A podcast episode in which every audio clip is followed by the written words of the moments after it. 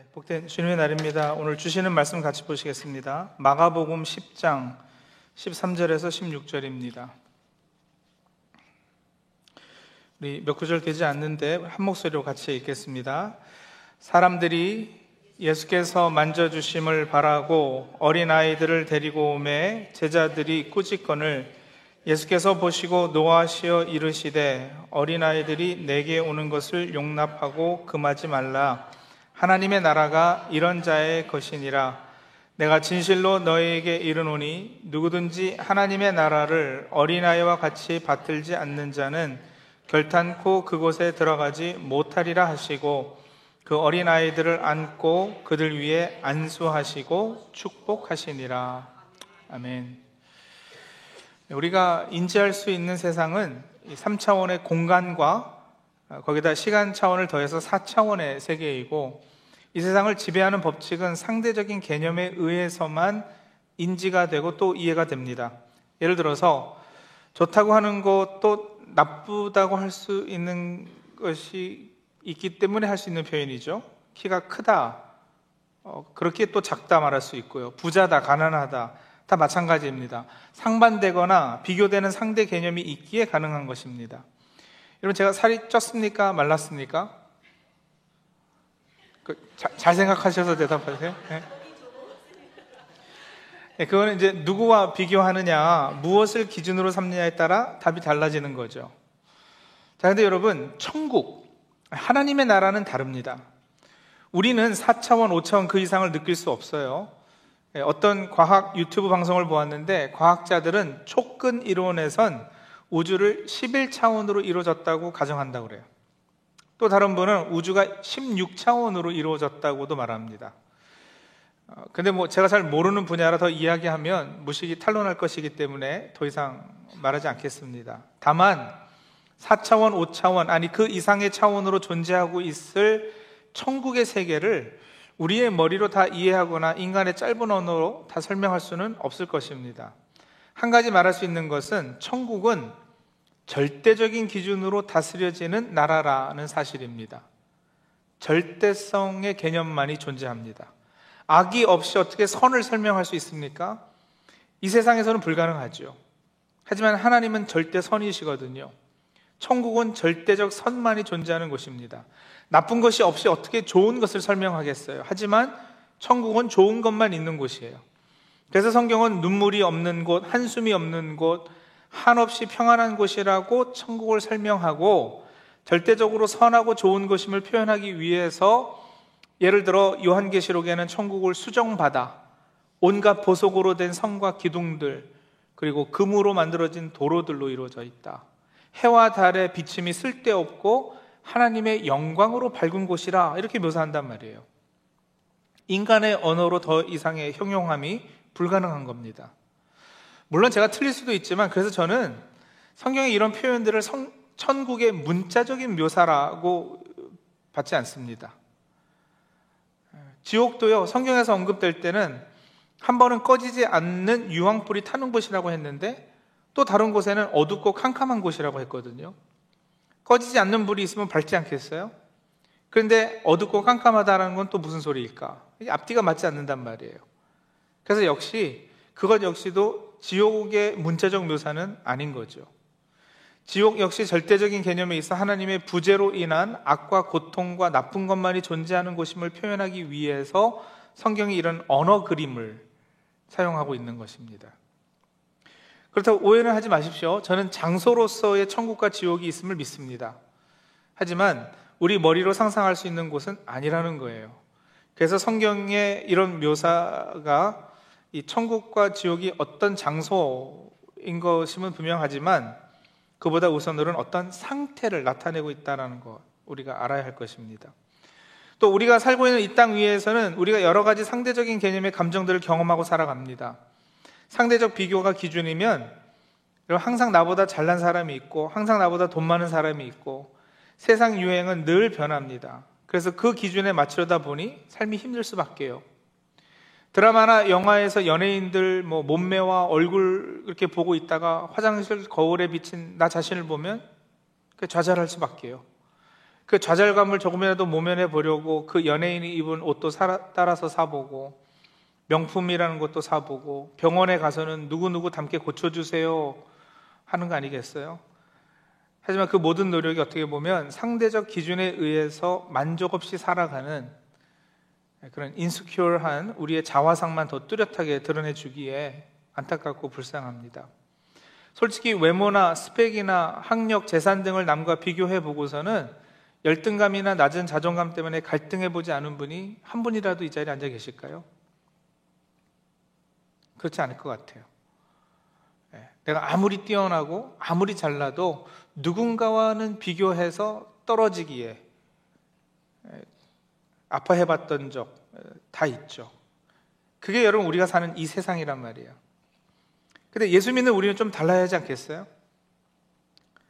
예, 물론 그래야 하는데 하지만 역시 솔직히 말하자면 아직 우리에게 더 영향을 끼치는 가치관은 이 세상의 상대적 가치관이기 때문에 교회 다니면서도 무기력하고 만족이 없고 참 기쁨이 없고 때로는 신앙마저 세상 욕심 채우는 도구로 전락시키기까지 하는 거예요. 자, 그렇다면 뭘 어떻게 해야지 우리가 이 상태에서 벗어날 수 있을까? 어떻게 하면 이, 이, 늘 남과 비교하고 상대적인 개념으로 살 수밖에 없는 이 땅에서 우리가 좀 벗어나서 하나님 백성답게 살 수 있을까? 답은 이겁니다. 여러분, 천국의 절대성이 내가 사는 세상의 상대성을 침투해 들어와서 기준이 되게 하면 돼요. 이 세상 살면서도 천국의 절대적 기준을 가지고 살면 됩니다. 상대적 기준에서는 그렇지 않겠어요? 몹쓸병 걸리면 저주하고 괴로워하고 욕하고 원망하고 근데 여러분 천국의 절대적 기준을 가지고 사는 사람은 그런 상황에서도 감사하고 찬양함이 가능하거든요. 이런 간증을 들었어요. 설암이라고 그러죠. 이 혀에 암이 생기는 병이 있어요. 그 이분이 혀를 잘라야 하는 순간을 맞아서 의사 선생님이 어, 이렇게 말씀하시는 거예요. 이제 마지막으로 한마디 하십시오. 혀를 자르면 앞으로 말 못하십니다. 그래서 이분이 인생의 마지막 한마디를 뭐라고 그러셨냐면 하나님 감사합니다. 하나님 찬양합니다. 천국을 맛보고 천국을 사는 그 선의 절대성을 가지고 살기 때문에 땅에서의 환경과 역경 가운데서도 혀를 잘라내야 하는 그 마지막 순간에서도 하나님 찬양합니다. 감사합니다. 할 수 있었던 거예요. 절대성이 상대성을 침투해 들어오는 것. 이 절대성의 기준이 내 삶을 지배하고 다스리는 것. 이것을 여러분 다른 표현으로 뭐라 그러냐면 우리가 이 땅에서도 천국을 산다. 이 땅에서도 천국을 맛보며 산다. 아, 그렇게 말하는 거죠. 말은 쉽게 하였지만 과연 우리도 그런 삶을 살 수 있을까? 고전에 나오는 유명한 성인이나 되어야 그런 수준의 신앙을 가지는 것은 아닙니까? 예, 물론 완벽할 수는 없겠고 정도의 차이는 있겠지만 여러분, 예, 저와 여러분도 이 땅에서 천국 사는 것이 가능합니다. 또 그런 분들 제가 많이 봐왔습니다. 제가 목사로 여러 성도들의 투병을 지켜보았고 옆에서 기도했고 또 그 중에 여러분은 어, 하나님 부르셔서 임종을 가까이서 보기도 했거든요. 근데 그분들 중에서 병상에서 하나님께 감사하고 찬양하는 분들이 계셨어요. 돌아가시기 전에 천국을 소망하며 평안한 가운데 계신 분들이 있고요. 임종을 앞두고도 오히려 우스갯소리 하면서 가족들과 목사를 위로해 주신 분들이 계십니다. 성도 중에 정말 힘들고 어렵게 사시는 분들이 있는데 그런데도 불평이 없고 마음에 솟아나는 기쁨으로 충만한 분들이 계셔요. 그런 분들 볼 때마다 감동이 있고 은혜가 크죠. 여러분, 목사도 때로는 신앙의 회의가 될 때가 있거든요. 없으면 거짓말이죠. 근데 바로 그런 순간에 신앙이 다시 불붙는 거예요. 다시, 아, 이게 진짜구나. 라고 고백할 수밖에 없는 거죠. 베스트셀러 간증집에 나오는 이야기들이 아니고요. 고전에 나오는 어떤 성인의 고백이 아니에요. 저와 여러분이 함께 신앙생활 하는 또 하셨던 분들의 경우를 말씀드리는 거예요. 세상 가치관을 뛰어넘어 하나님의 자녀로 천국 백성으로 이 땅에서 천국을 맛보며 누리며 사는 것, 예, 가능하더라고요. 그런데 그럴 수 있는 비결이 뭔가 이걸 이제 여러분 오늘 말씀에 저희들이 가르쳐 주고 계셔요. 천국을 영접하는 방법, 하늘의 그 절대성이 우리의 이 상대성 세계를 침투해서 어, 그 절대성을 기준으로 살 수 있게끔 해주는 비결. 그것이 무엇인지 오늘 본문이 알려주고 있다고요. 자, 오늘 본문 내용은 이렇습니다. 사람들이 어린이를 예수께 데리고 와서 쓰다마 주시기를 바랬어요. 근데 제자들이 못했죠. 아니, 왜 애들은 데리고 와서 난리냐고 막 그렇게 꾸짖었어요. 그래서 예수님께서는요, 그런 제자들을 보고 이제 화를 내시는 거예요. 아니, 너희들은 왜 애들 오는 거 가지고 그러냐. 막지 말아라. 하시면서 정말 중요한 한 말씀을 하셨는데, 제가 조금 전에 말씀드린 그 비결, 예, 그걸 가르쳐 주시는 거예요. 마가복음 10장 14절 후반부에 이렇게 말씀하십니다. 하나님의 나라가 이런 자의 것이니라. 자, 여기 이런 자는 누구를 두고 하시는 말씀일까요? 이 어린이를 데리고 온 어른들? 아니겠죠, 그죠? 15절 보면 이제 확실해져요. 15절입니다. 내가 진실로 너에게 이르노니 누구든지 하나님의 나라를 어린아이와 같이 받들지 않는 자는 결단코 그곳에 들어가지 못하리라 하시고 하나님의 나라는 이런 자의 것이다. 누구요? 어린아이요. 더 정확히 말하자면 어린아이와 같이 하나님의 나라를 받아들이는 사람이에요. 여기서 하나님의 나라를 받들다라는 거 영어로 보시면 receive로 돼 있거든요. 그러니까 받아들이는, 영접하는 그 말이에요. 어린아이와 같이 하나님 나라를 받아들이는 것. 근데 여기는 이제 여러분 아주 심각한 오해가 한 가지 있어서 제가 잠깐 설명이 어, 필요할 것 같은데요. 많은 분이 잘못 생각하는 것이 뭐냐면 예수께서 누구든지 어린아이와 같아야 한다고 하신 것을 두고 어린아이와 같음은 이 착한 것, 그렇죠? 어린아이 같이 착한 것, 어린아이 같이 순진한 것 이런 것으로 오해를 하신단 말이에요. 오늘 이른비 예배 때 기도하신 우리 형제님도 오늘 설교 본문 보시고 제목 보시고 기도하실 때 그렇게 기도를 하셨어요. 어린아이 같이 순전한 마음으로 하나님 앞에 나가게 해달라고. 근데 제가 설교하면서 사실 그거 틀리셨다고 말할 수밖에 없었거든요. 왜냐하면 저 오늘 포인트가 그거니까. 여러분, 그런 오해가 많아요. 실제로 공동 번역 성경 번역은요, 15절을 이렇게 번역해 놨어요. 들어보세요. 나는 분명히 말한다. 누구든지 어린아이와 같이 순진한 마음으로 하나님 나라를 받아들이지 않으면 결코 거기 들어가지 못할 것이다 하고 말씀하셨다. 저는 공동 번역을 자주 참고하지만 이 구절은 정말 잘못 번역한 거예요. 일단 순진한 마음으로라는 표현은 원문에 아예 없고요. 어린아이와 같이라고만 되어 있어요. 근데 어린아이와 같다는 것이 뭘까? 아마 이 공동 번역 번역자들이 고민했겠죠. 그리고 어린아이 같은 것은 아마 순진한 마음을 가지는 것이다. 라고 생각해서 그걸 더해 놓은 거예요. 어린아이와 같이 순진한 마음으로. 잘못한 거예요. 오히려 그래서 오해가 더 깊어졌어요. 근데 잘 들으십시오. 순진하고 착한 사람이 천국에 들어갈 수 있다면 여러분, 그건 예수님께서 의도하신 것과는 완전히 반대되는 거 아니겠어요? 무슨 말이냐? 일단, 어린이들은요, 그다지 착하거나 순수하거나 그러지 않습니다. 우리가 믿고 있는 기독교 교리는 인간은 본래 태어나면서부터 죄인이라고 그러고요. 순수하고 착하고 깨끗하게 태어나는 사람은 사실 아무도 없어요. 아이들은 아직 뭘 잘 몰라서 표현을 용서, 용서하십시오. 조금 멍청해서 순진해 보이지 그 바탕은 전혀 착하지 않아요. 순수하고 깨끗하고 착하면 구원이 아예 필요 없을 거 아니겠어요? 그렇죠? 구원자 예수가 불필요해요. 아이들은요, 여러분, 유치합니다. 어른 보고 유치하다 그러면 욕이지만 유치원 다니는 아이에게 유치하다 그러면 그건 욕 아니잖아요. 그러니까 유치원을 다녀요, 유치하니까. 진짠데? 유치라는 말이 그 말인데, 유치하다. 어린아이스럽다. 그 말이거든요. 그 유치원 다니는 거예요. 아이들은 여러분 미숭석하고 이기성이 강해요. 가르치지 않아도 거짓말 잘해요. 이런 유아틱함, 유치함을 두고 예수께서 이런 어린아이와 같이 라고 말씀하셨을까요? 아니거든요. 예수께서 말씀하신 뜻은 어린아이들이 혼자 자신의 힘으로 자신이 필요로 하는 것을 스스로 하지 못한 것을 두고 하신 말씀이에요. 이것이 아이됨의 가장 큰 특징이거든요. 다시 말하면 어린이는 절대 의존성을 가질 수밖에 없습니다. 그 얘기를 하신 거예요. 저에게는 아들이 셋이 있는데 지금이야 뭐세 놈이 다 저보다 키도 크고 덩치도 큽니다만 한때는 어렸을 때 있잖아요. 화장실만 가면 꼭 저를 부르는 거예요. 왜 불렀을까요? 세 놈이 다 그냥 어렸을 때 화장실만 가면 저를 불러대요. 왜냐면 응가는 했는데 뒤처리를 혼자 못 하거든요. 그 닦아달라는 거예요.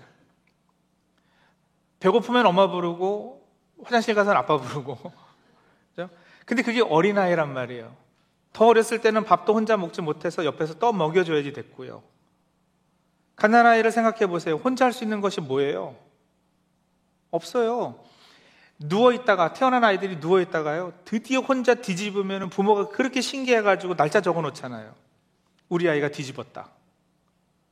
첫 걸음을 걸은 날 날짜 적어 놓잖아요. 우리 아이가 드디어 첫 걸음을 걸었다. 여러분, 아이의 특징은 그래서 자기 혼자 스스로 뭔가를 못하는, 누군가를 의존할 수밖에 없는 절대 의존성을 가지는 거. 이게 특징이란 말이에요. 착하고 순진하고 순전하고 그걸로 천국 들어갈 수 있는 게 아니에요. 천국은 내가 내 힘으로 스스로 노력해서 들어갈 수 있는 곳이 아니에요. 천국은 그저 하나님께서 베풀어 주신 은혜를 어린아이 같이 받아들이는 것 뿐이에요. 마치 아이가 화장실 갔다가 아빠하고 부르는 것처럼. 그래서 아빠가 얼른 쫓아가서 엉덩이 대 하면 아이가 아빠에게 엉덩이 들이미는 것처럼 하늘 아버지께 그저 우리도 우리 자신을 내어 맡기는 거. 네, 그거밖에 없어요. 어린이가 소유하는 참된 제자의 특징이 바로 이것, 절대 의존성입니다. 그리고 그걸 우리가 여러분 교회에서는 뭐라 그러냐면 그걸 믿음이라 그래요. 믿음. 구원은 믿음으로 받는 거예요. 착해서 받는 게 아니고 순진해서 받는 게 아니고 하나님을 절대적으로 의존하기 때문에 얻게 되는 게 구원이에요. 오늘 본문 바로 이어서 마가복음에 나오는 이야기가 이 부자 청년과 예수님께서 대화하신 내용이 나옵니다. 저희가 13절에서 16절까지 읽었고요. 그 다음 단락이 이제 이 청년과 대화 내용인데 그 단락에서도 여러분 똑같은 교훈을 주고 계시는 거예요. 그래서 이, 이 어린아이 같은 믿음을 가져라 하는 것하고 이어서 나오는 부자 청년과의 대화 내용이 그래서 한 짝이에요. 같은 내용을 두 번 반복해서 강조하는 거거든요. 근데 여러분, 우리 다 아는 내용 아니겠어요? 이 부자 청년이 단지 부자였기 때문에 천국에 못 들어간 게 아니란 말이에요. 이 청년은 그야말로 계명을 잘 지켜서 그 공로로 영생을 얻으려 했던 사람이었거든요. 구원의 가능성을 자기 자신에 두고 자신의 힘으로 천국에 들어가려고 했었던 거잖아요. 20절 보세요. 쭉 내려가서 20절. 그가 여짜오되 선생님이여 이것은 내가 어려서부터 다 지켰나이다. 뭘 지켰다고요? 19절에 보면 예수님이 계명, 율법 얘기하시거든요. 예, 율법 다 잘 지켰다라는 거예요. 근데 그 대답을 두고 예수님께서 이 청년에게 21절에 보시면은요, 아니다. 너에게 오히려 한 가지 부족한 것이 있다 이러신다고요. 율법도 잘 지켰어요. 게다가 부자예요. 그런데 너는 한 가지 부족한 게 있다. 그게 뭘까요? 21절에 보면은요, 젊은이에게 소유를 다 팔아서 가난한 사람들에게 주고 나를 따르라 그러셨어요. 재산을 다 팔아서 가난한 사람 구제하는 것이 구원의 조건일까요? 그게 부족했던 걸까요? 아니요. 그에게 부족했던 한 가지는 여러분 그가 어린아이와 같지 않았다라는 거거든요. 왜냐하면 너무 잘났어요. 다 가졌어요. 부족함이 없어요. 부자였는데 떳떳이 나는 계명도 하나님의 율법도 어려서부터 다 지켰다고 자랑스럽게 말할 수 있었던 사람이에요. 그런데 그게 가장 큰 결격 사유였던 것을 그 청년은 몰랐던 거죠. 그 한 가지 부족했던 거예요. 재산을 다 팔아서 가난한 사람에게 줘라. 그리고 나를 따르라 하는 것은 천국 들어가는 조건으로서 예수님께서 말씀하신 것이 아니고요. 율법을 지켰는지는 몰라도 네가 율법 정신은 지키지 못했다라는 것을 지적하기 위해서 하신 거예요. 다시 말하면 율법을 잘 지킨 것 자체가 자신에게 너무 큰 공로, 의의가 되었던 거죠. 자기 의의가 충만해서 자기가 잘난 줄로 알고 있었던 거예요. 그게 부족한 점이거든요. 그러니까 여러분 생각해 보세요. 부자고 율법도 잘 지킨 사람이고 이 사람이 지금 천국에 못 들어가요. 그러면 누가 들어갈 수 있겠어요? 궁금하죠? 그래서 제자들이 바로 그 질문 하잖아요. 26절에. 26절 보세요. 제자들이 매우 놀라 서로 말하되 그런즉 누가 구원을 얻을 수 있는가 하니. 그리고 거기에 대한 답이 17절이에요. 예수님이요. 예수께서 그들을 보시며 이르시되 사람으로는 할 수 없으되 하나님으로는 그렇지 아니하니 하나님으로서는 다 하실 수 있느니라. 예. 천국은 여러분 돈으로도 못 가요. 주일학교 좋은데 나오신 분들은 다 아시는 거잖아요? 돈으로도 못 가요. 율법 철저하게 잘 지켜도 못 가요. 어떻게 가요?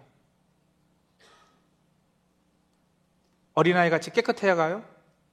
착해야 가요? 순전해야지 가요? 아니요. 어린아이와 같이 절대 자기 힘으로 하지 못하기 때문에 하나님께 완전히 항복하는 사람만이 가요. 철저하게 하나님을 의지하는 사람만 갈 수 있어요. 구원은 하나님이 허락하시는 선물이에요. 내가 자격을 갖춰서 스스로 얻어내는 것이 아니란 말이에요. 하나님 나라는 어린아이와 같이 받아들이셔야 하는 거예요. 내 힘으로 내 능으로 계명을 실천하고 소유를 다 팔아서 천국을 사는 것이 아니라 어린아이 같이 단순하게 다 내어 맡기고 하나님의 통치를 받아들이는 것.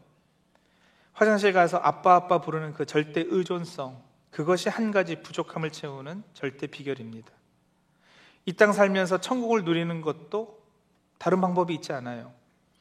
성도님들 세상이 요구하고 강요하는 기준과 가치관을 가지고 세상에 살며 우리는 항상 여러 가지 부정적 감정과 불만족에 시달릴 수밖에 없을 거예요. 그래서 세상의 만족이 참된 기쁨이 복이 있을 것이라고 착각하시기 착각하지 마시기 바랍니다. 한번 따져 보세요. 얼마를 가져야 행복하시겠어요? 얼마나 예뻐야 만족하시겠어요? 박사학위 두 개, 세 개 가지면 행복하실 것 같으세요? 절대요. 상대적 기준이 내 삶의 가치관으로 자리 잡는 한 만족이란 기쁨이란 없습니다. 기뻐해 봐야 다른 사람보다 내가 조금 낫다는 도토리 키재기식의 기쁨이죠. 이번에 베트남 선교 다녀왔어요. 지난주 광고한 것처럼요. 베트남 전역에서 한 60여 명의 여자 선교사님들이 모이신 거예요. 근데 이번 수련회 기간 동안에 19년 차 되시는 여자 선교사님 한 분이 19년 선교했는데 뭐 이루는 것도 없고 어떤 열매가 없어가지고 이분이 너무 절망해가지고 다시 한국으로 포기하고 돌아가겠다고 결정을 다 하고 이 수련회 참, 참가하셨어요. 근데 이 수련회를 통해서 다시 회복되고 다시 재헌신하겠다고 작정하셨거든요. 그런 열매가 아, 은혜가 있었는데 제가 저는 말씀 시간에 성교사님들한테 했던 얘기가 그거예요. 사역의 열매를 두고 거기서 기쁨을 찾으려고 하지 마십시오. 그 얘기요. 여러분 목회하다 보면 교회가 막 부흥하고 성도들이 몰려오고 새 가족들이 계속 등록하면은 목사가 기뻐요 안 기뻐요? 기쁘겠죠, 그죠? 아무리 티를 안 내려고 해도 은근히 기쁘단 말이에요. 그런데 제 기쁨이 거기에 달려 있으면 여러분 나중에 목회 망해요. 만약에 새 가족이 안 오면은요, 교회가 부흥을 그치면은요, 그럼 저는 목회를 어떻게 해요? 기쁨이 없는데. 그 선교사님들한테 그 도전했어요. 우리가 거기서 기쁨을 얻을 것이 아니라 참된 우리 기쁨의 근원은 예배여야지 된다. 선교사님이 하나님과 개인적으로 만나는 그 예배 시간, 사귐의 시간, 거기서 기쁨이 채워져야지, 그죠? 내가 어떤 사역을 벌렸는데 일이 잘 돼서 기쁘다. 그럼 일이 안 될 때는요?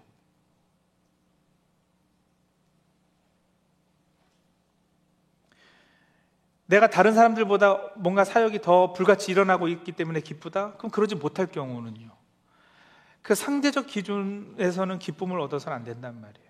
절대적으로 하나님과의 사귐 가운데에서 하나님이 나에게 부어주시는 그 기쁨으로 충만해야 사역이 가능하고 어떤 경우에서도 승리할 수 있지 안 그러면 너무 힘든 거거든요.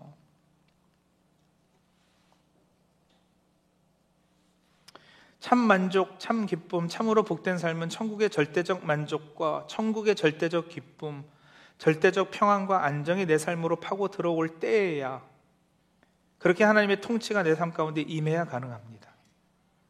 그러기 위해서는 화장실 가서 아빠를 부를 수밖에 없는 어린 아이가 되십시오.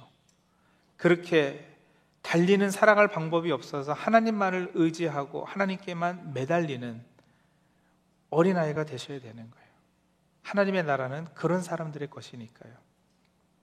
그것만이 하나님의 자녀와 하나님의 백성됨의 자격 아닌 자격인 것입니다. 이 어린아이 같은 믿음의 소유주가 다 되어서 천국을 내 것으로 만들고 이 땅에서도 천국 사시는 저 우리 성도님들이 다 되시기 바랍니다. 같이 한번 기도할까요?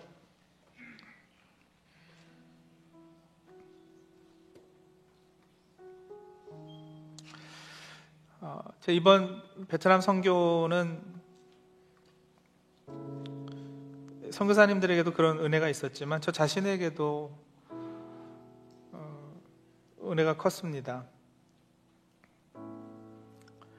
그 베트남 그 모임 장소 가는 데만 29시간이 걸렸고요. 돌아오는 데는 시간이 더 걸렸는데 그 인천에서 11시간 레이오버가 있어가지고 어, 한국 요양원에 계시는 아버지를 뵙고 왔어요. 11시간이 있어서 잠깐 나가서 아버지 뵙고 왔는데 저랑 같이 간 뉴욕에서 목회하시는 그 KPM 목사님 한 분 중에서도 저랑 비행기 스케줄이 똑같았어요. 근데 그분도 나가서 어, 아버지, 어머니 그분은 두 분이 다 요양원에 계시는데 어, 두 분이 따로 요양원이 다른 곳에 계신데요. 아버지는 신장 투석을 해야 되기 때문에 어머니랑 같이 못 계시고 따로 계셔서 그분은 두 군데를 들렸다 이렇게 돌아와서 어, 저희가 어제 밤에 비행기로 잘 도착을 했는데 어, 둘다 다녀와서 그런 얘기들 한 거예요. 그 목사님 아버지도 거동도 못 하시고 어머니는 치매시고 근데 뭐라 그럴까요? 그 슬픔이 아니라 착잡함, 복잡한 마음, 또 부모님 두고 떠나와지 되는 그 안정되지 않은 어떤 그런 마음. 그러면서 저는 오늘 설교를 비행기 안에서 이렇게 준비하고 묵상하면서 들었던 깨달음이 그거죠. 태어나서 갓난아기 때 하고 늙어서 이제 하나님 부르시기 전에 요양원에 있는 어르신들하고 처지가 같다. 태어나서는 부모에게 절대 의존해야지 되고 늙어서 요양원에 있을 때는 그 돌봐주시는 분들이 옆에서 떠먹여주고 걸을 때도 부축해야지 되고 그게 뭐예요? 절대 의존성.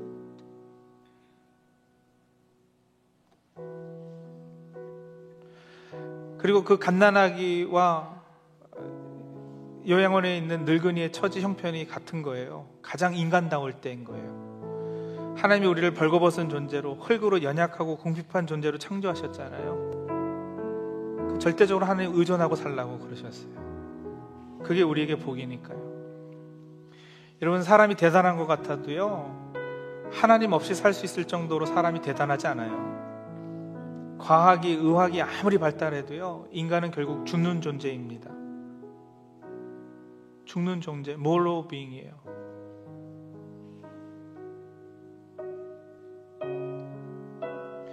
근데 건강할 때는 내가 돈 벌고 내가 사회적 지위가 있고 명예가 있고 할 때는 착각하는 거죠. 하나님 없이도 살 수 있다고. 그래서 예수님께서 그거 깨뜨리려고 오늘 말씀 주신 거예요. 어린아이와 같이 하나님의 말씀, 하나님의 나라를 받아들여야 한다.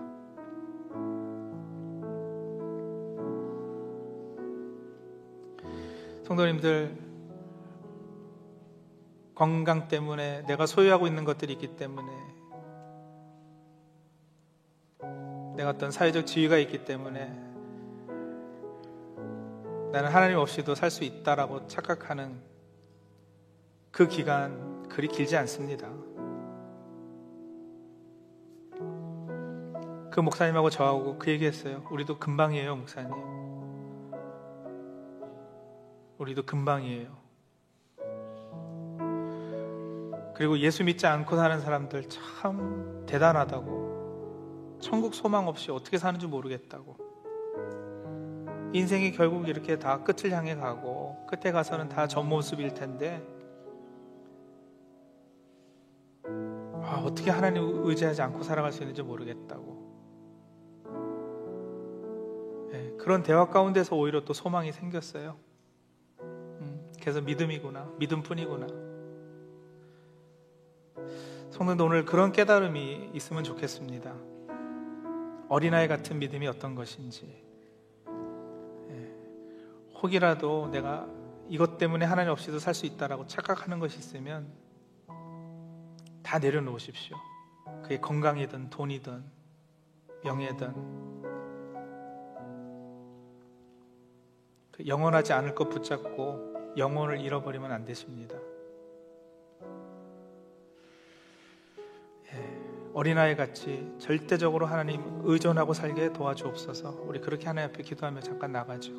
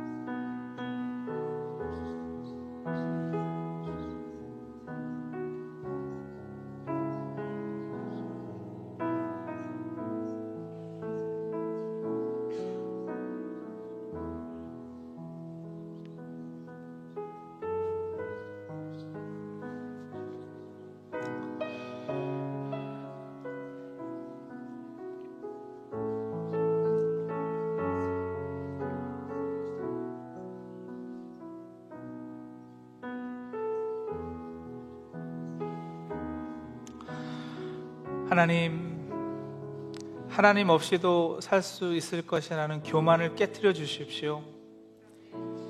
어린아이 때를 잊어버렸으면 하나님, 하나님 부르심을 눈앞에 들고 있는 어르신들을 바라보면서 다시 한번 자각할 수 있도록 도와주옵소서.